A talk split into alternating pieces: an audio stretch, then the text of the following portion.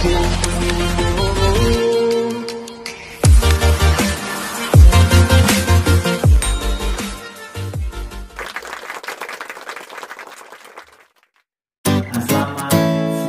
bersama saya Agung Surya dalam acara Beyond Education Podcast. Podcast yang menemani kehidupan Anda eh, sehari-hari Anda atau misalnya Anda sedang punya anak atau Anda punya keluarga.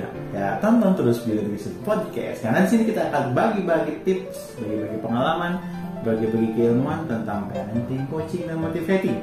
Dan juga dunia pendidikan juga kita akan bagi-bagi dan yang lagi seru nih sekarang adalah sesi Q&A atau question and answer. Ah, jadi siapa pun yang uh, penonton Education Podcast silakan bertanya sepuasnya, tidak ada batasan silakan. Tapi ada sih batasannya, tidak boleh menanyakan hal-hal yang sara, hal-hal yang berbau misalnya sensitif atau berbau tentang aib tidak. Kita tidak itu tapi kita menerima tentang coaching motivating parenting atau keluhan anak atau keluhan pendidikan dan lain-lain. Silakan langsung di link deskripsi di bawah ini ada tuh linknya klik aja langsung tanyakan. Deskripsikan dan jangan lupa poinnya poinnya ya. Jangan lupa poinnya itu harus jelas pertanyaannya apa. Silakan deskripsi panjang bisa mau curhat mau apa kayak mau ngalamin itu nah, jadi masalah tapi ada poin yang mau ditanyakan seperti itu. Dan pasti kita akan baca, pasti kita akan bahas, dan pasti kita akan balas melalui video podcast Communication yang tampil dua hari sekali itu pasti upload yang terbaru. Ya. Jadi bagi siapa yang sudah bertanya mohon ditunggu saja. Balasannya kita akan melalui video Education Podcast. Dan maka um, oleh karena itu nyalakan notifikasinya. Jadi langsung ada ketika wah pertanyaan saya udah dibahas nih. Nah itu di situ. Jadi kita langsung ada nyalakan notifikasinya. Kita terus juga share juga boleh dan subscribe juga kepada teman-teman semua di rumah ya dan bagi siapa yang lagi sibuk? Nggak bisa nih kayak YouTube nih nggak bisa. Saya nggak doyan YouTube yo nggak bisa saya doyannya radio. Ini zaman orang-orang tua zaman dulu nih. Jadi kalau misalnya yang orang-orang tua zaman terdahulu yang senang dengan radio daripada nonton video silakan langsung. Kita juga tersedia di radio online Indonesia di Spotify ada di Google Podcast, Apple Podcast, dan ada juga RCTI Plus. Nanti kita akan perbaharui lagi ya.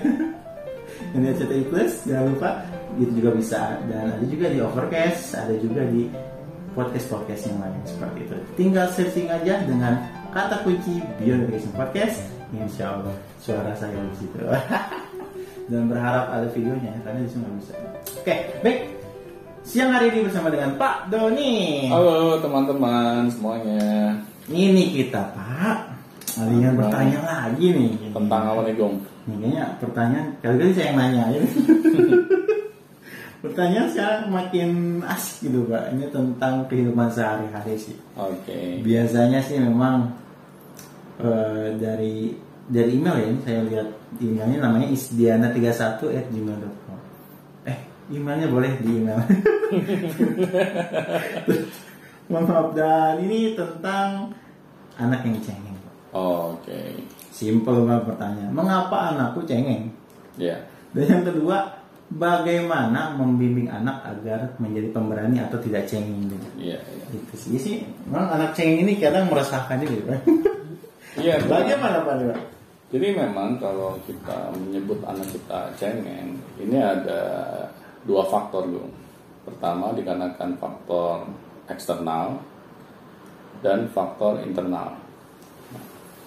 Kalau kita berbicara mengenai faktor internal yang membuat anak kita ini cengeng, misalnya dikit-dikit nangis, kemungkinan besar anak kita ini memiliki tingkat kepekaan perasaan yang lebih besar dibandingkan kebanyakan anak-anak yang lain misalnya. Hmm, dia lebih peka gitu ya. Ya lebih peka, dia orangnya lebih perasa. Dia ketika melihat sesuatu yang menyentuh perasaannya, dia langsung bisa menangis. Tetapi itu tidak ada salahnya kalau menurut saya pribadi ya. Karena kan ini faktor internal gitu yang sudah ada di diri anak kita. Bukan berarti dengan anak kita memiliki kepekaan di dalam perasaannya. Terus membuat anak kita ini menjadi anak yang pengecut misalnya. Hmm. Ini harus kita bedakan gitu. Iya, kita harus pandai-pandai memilah itu ya, Pak. Ah, Dan harus benar. Pandai-pandai menyadari itu gitu. Benar. Iya. Nah malahan yang lebih banyak mendominasi mengapa anak itu cengeng itu karena faktor eksternal. Faktor dari luar gitu. Misalnya nih kita sebagai orang tua tanpa kita sadari kita tuh seneng ya nakut-nakutin anak misalnya. Anak apa-apa kita larang.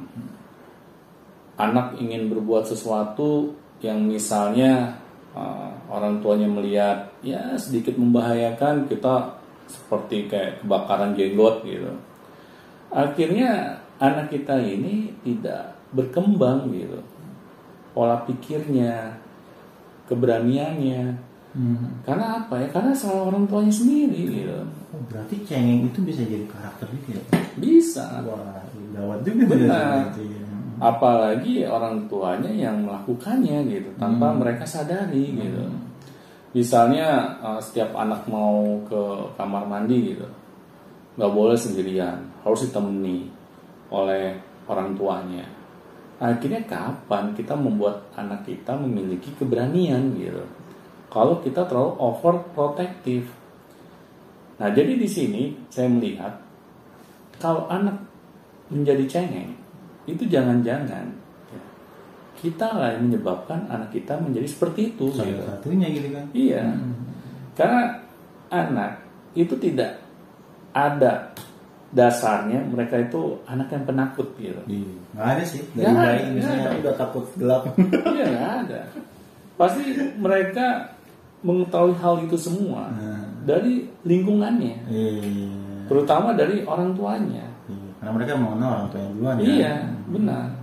Nah, jadi jangan sampai nih kita ingin membuat anak kita menjadi berani, tapi kita sebagai orang tua ya, yang membuat anak kita malah menjadi penakut.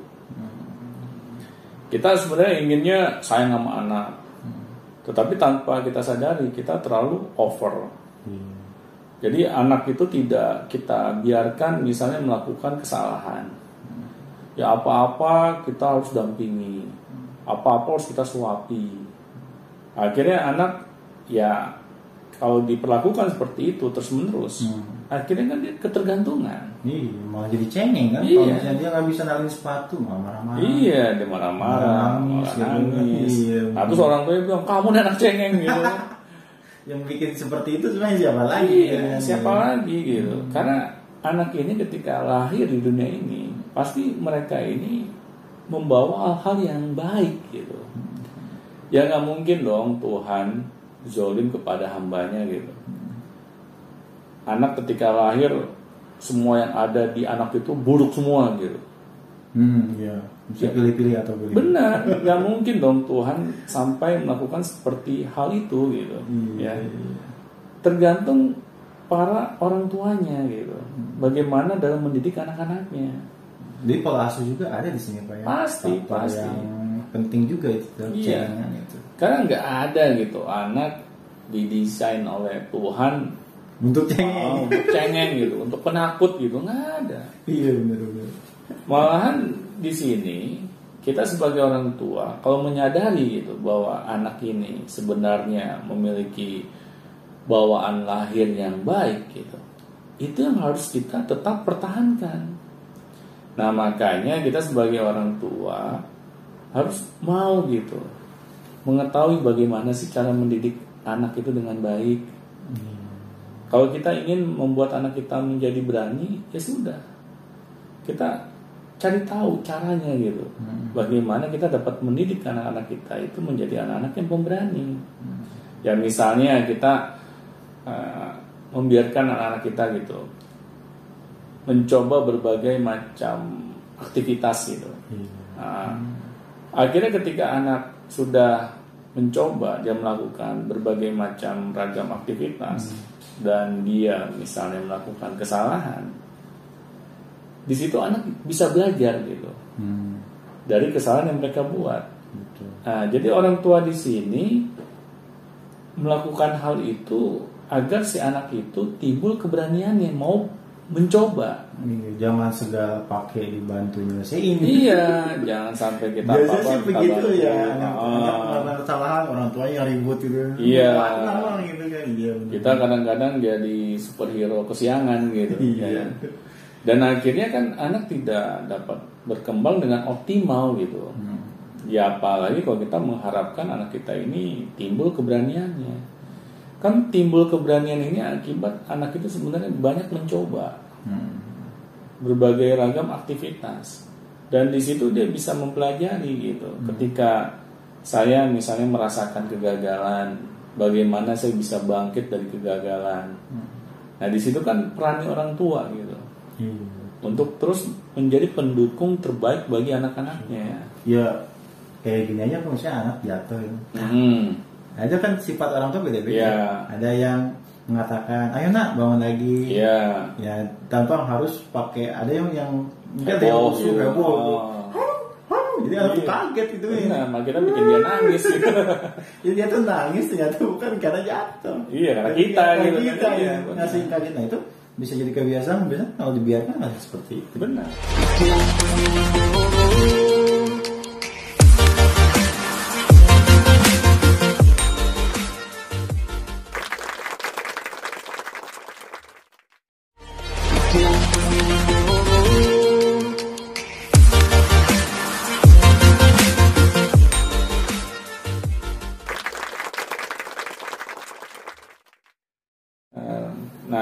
Kan orang tua, kalau kita menginginkan gitu, hanya hal-hal yang baik yang ada di dalam diri si anak, ya kita yang harus membantu anak gitu, agar timbul hal-hal yang baik ini.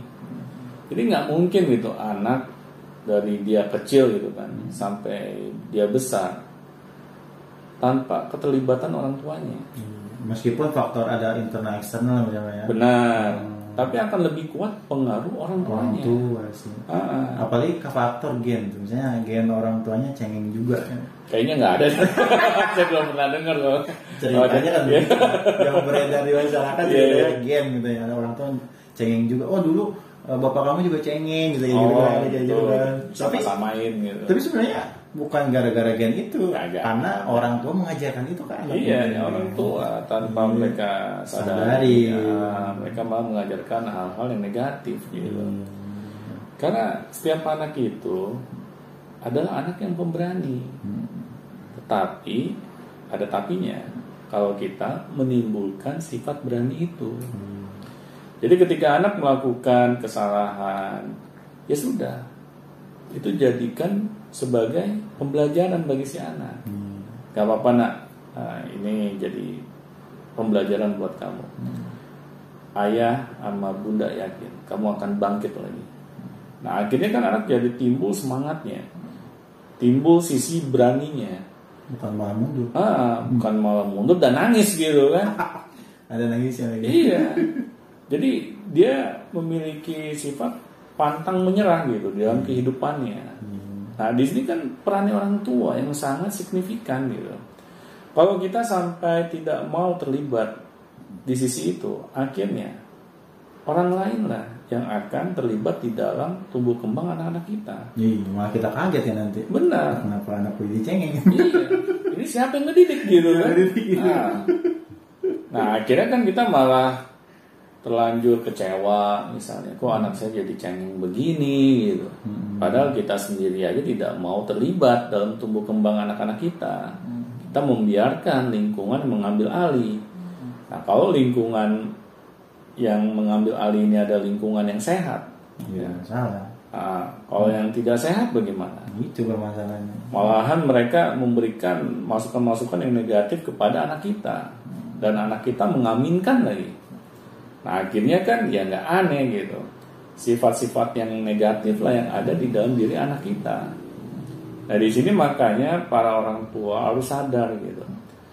Sebenarnya anak bisa menjadi cengeng, bisa menjadi pemberani itu tergantung dari orang tuanya Hmm. faktor dominan itu ada di orang tuanya. Kita jangan merasa bahwa, waduh, faktor eksternal nih, misalnya lingkungan di luar keluarga nih yang paling kuat dominasinya, yaitu pola pikir yang salah gitu. Berarti kan sebagai orang tua kita kalah pamor gitu. Iya, benar. Meskipun sekelas misalnya keluarganya sendiri, neneknya misalnya. Iya. Nah, kalau ka- orang punya kalah pamor itu bakal repot juga sebenarnya. benar. Ya makanya kalau saya sih baiknya kalau kita sudah memutuskan ya berumah tangga apalagi sudah memiliki anak ya janganlah kita hidup satu rumah dengan orang tua kita. Karena apa? Ya kadang yang namanya kakek nenek kan paling sayang sama cucunya dibandingkan dengan anak-anaknya. Akhirnya ketika cucunya ya anak kita ini dirawat oleh mereka cucunya ini pasti akan menjadi cucu kesayangan gitu yang dia Iya. tidak boleh susah dia tidak boleh sulit ya kan Iya, iya. dan akhirnya kedua kakek neneknya ini menjadi selalu superhero bagi Iya. anak-anak kita Iya, ya kan benar. akhirnya bagaimana anak kita ini dapat melatih sisi keberaniannya nah di sini orang tua harus sadar gitu kalau kita memang sudah memiliki anak ya sudah keluarlah dari rumah orang tua kita gitu jangan mentang-mentang kalau kita tinggal di rumah orang tua ada yang nyuciin baju kita ada yang Nah. masakin kita gitu kan Iya. terus kita merasa ada di zona nyaman jangan sampai itu terjadi gitu Betul. karena ini apa namanya sangkut pautnya terhadap anak-anak kita gitu ya kan kita nggak mau dong memiliki anak-anak yang apa namanya mentalnya itu lemah gitu Mm-mm. tidak kuat menghadapi masalah kesulitan di dalam kehidupannya Dia akan sulit nanti masa depannya, Pak. benar benar itu seperti kita kayak menanam bom waktu saja gitu yang nanti ketika anak kita dewasa meledak ya kita baru kaget gitu kok Iya. anak saya nggak bisa survive ya di dalam kehidupannya gitu Iya, apa harus diantar. iya apa mau diantar sampai dia kan udah. Apa ada bulu di keteknya masih aja gitu kan ke mana-mana harus kita anterin gitu kan Iya, iya, ada Pak kayak gitu. Jadi udah umur 22 tahun masih bikin ATM diantar. Iya. Nah itu ya jangan sampai terjadi gitu sama anak kita. Kalau misalnya pola asuh yang seperti itu dilanjutkan bahaya juga ya Pak. ya? Bahaya. Itu dibiarkan gitu aja. Benar. Karena kita merasa nih kalau anak kita kita titipkan sama orang tua kita, kita kan merasa anak kita dalam lingkungan yang aman. Mhm. Padahal kita salah apa namanya dalam memiliki persepsi gitu. Bukannya aman, tetapi anak kita yang akan mendapatkan akibatnya gitu di masa depannya dia. Karena lingkungannya tidak mendidik dia untuk menjadi anak yang pemberani. Padahal anak pemberani ini kan dari kecil dia sudah harus dong menghadapi yang namanya masalah.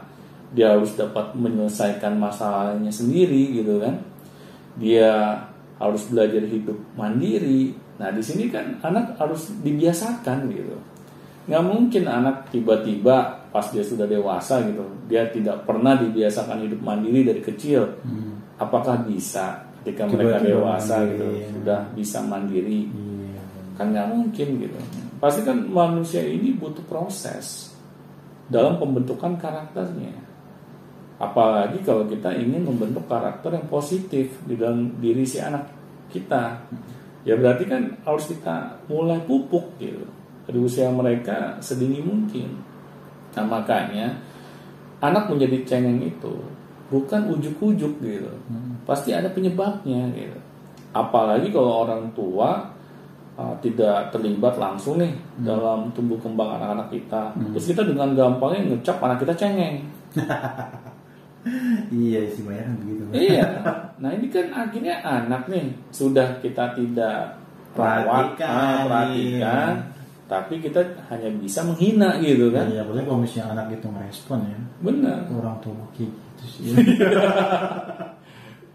Makin repot lagi tuh urusannya makin panjang lagi gitu kan. Benar. Iya. Ini kan kasihan gitu kan kalau kita melihat bahwa nasib anak kita nanti di masa depan itu akan seperti apa. Hmm.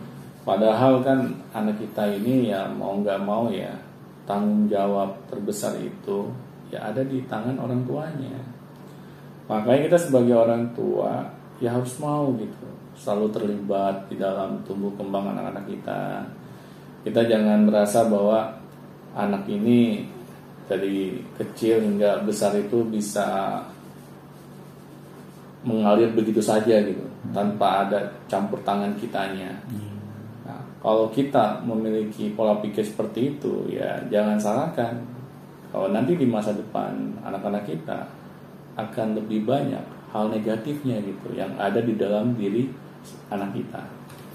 Jadi entah itu cengeng, pemberani, apa pun itu tergantung orang tua bagaimana cara Iya. Benar banget. Terima kasih padanya. Udah jelas itu. Iya, itu Jangan ditanyakan lagi ya. Coba faktornya apa nih faktornya? Jangan ada. Anda diri Anda sendiri coba Iya, tanya. gitu kan. Oke baik, siapa pun yang bertanya tentang masalah anak cengeng atau termasuk anak yang cengeng, silakan langsung saya ditanyakan lewat link deskripsi, ada email, ada ada telegram, dan juga eh, artikel-artikel juga atau Bio Education Podcast, blogspot.com, dan kalau misalnya sudah bertanya, pasti kita akan bahas dan pasti kita akan bahas. Baik, terima kasih, sampai jumpa di Education selanjutnya. Sampai jumpa teman-teman.